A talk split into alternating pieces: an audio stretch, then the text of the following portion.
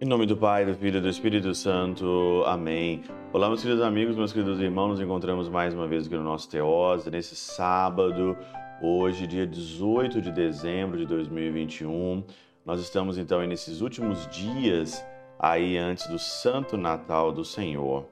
Nós estamos aqui, então, meditando sobre a árvore genealógica de Mateus, no capítulo um.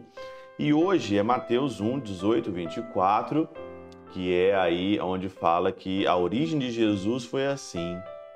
Maria, sua mãe, estava prometida em casamento a José e antes de viverem juntos, ela ficou grávida pela ação do Espírito Santo. E eu estava aqui, né, estudando um pouquinho, lendo, vendo a Catena Áurea, É, sobre esse, esse mar de graça que é a Catena Áurea, né? Esse mar aqui de sugestões, de reflexão, não dá para você ficar aqui. É, você consegue adentrar, né? E compenetrar de uma forma tão grande, né? É, é, com a Catena Áurea. E aí eu estava aqui meditando e veio uma dúvida. São Jerônimo, ele coloca aqui uma dúvida sobre o Maria prometida em casamento a José. Porque é, precisava Maria de São José? Precisava Maria ser virgem casada? Ou era suficiente que fosse de uma virgem?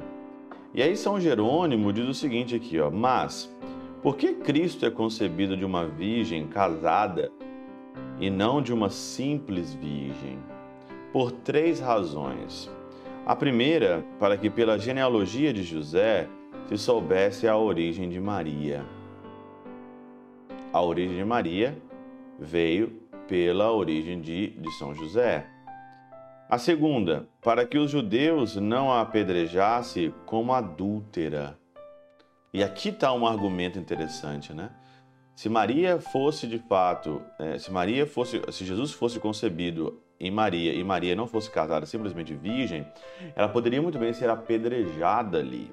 Os judeus poderiam apedrejar. Ela estava em adultério. Ela foi pega em flagrante em adultério, né?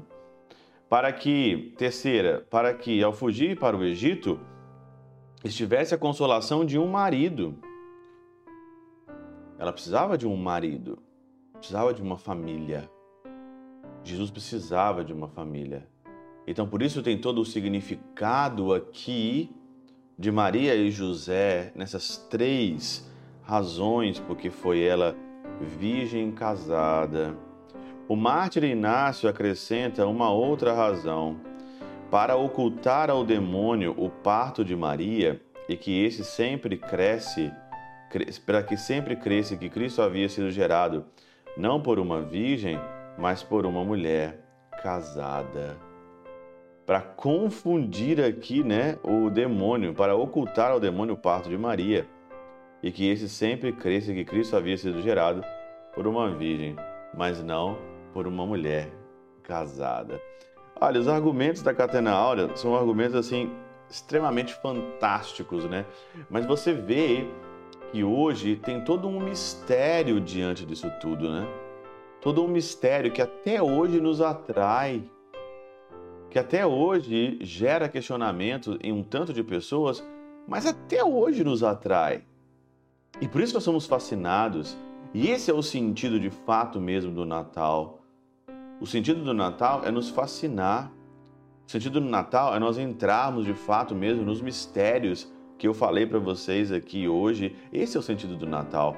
O Natal não é comer, beber, se divertir, por mais que tenha tudo isso, mas o sentido do Natal é você se adentrar de fato aonde tem que ser, se adentrar naquele curral, se adentrar naquela estebaria e ver ali Jesus, Maria e José e o que que esses três trazem de fascinação para cada um de nós.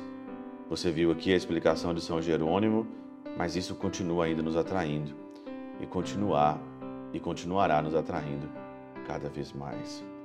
Pela intercessão de São Charbel de Maktouf, São Padre Pio de Pietrelcina, Santa Teresinha do Menino Jesus e o Doce Coração de Maria, Deus Todo-Poderoso vos abençoe. Pai, Filho e Espírito Santo desça sobre vós e convosco permaneça para sempre.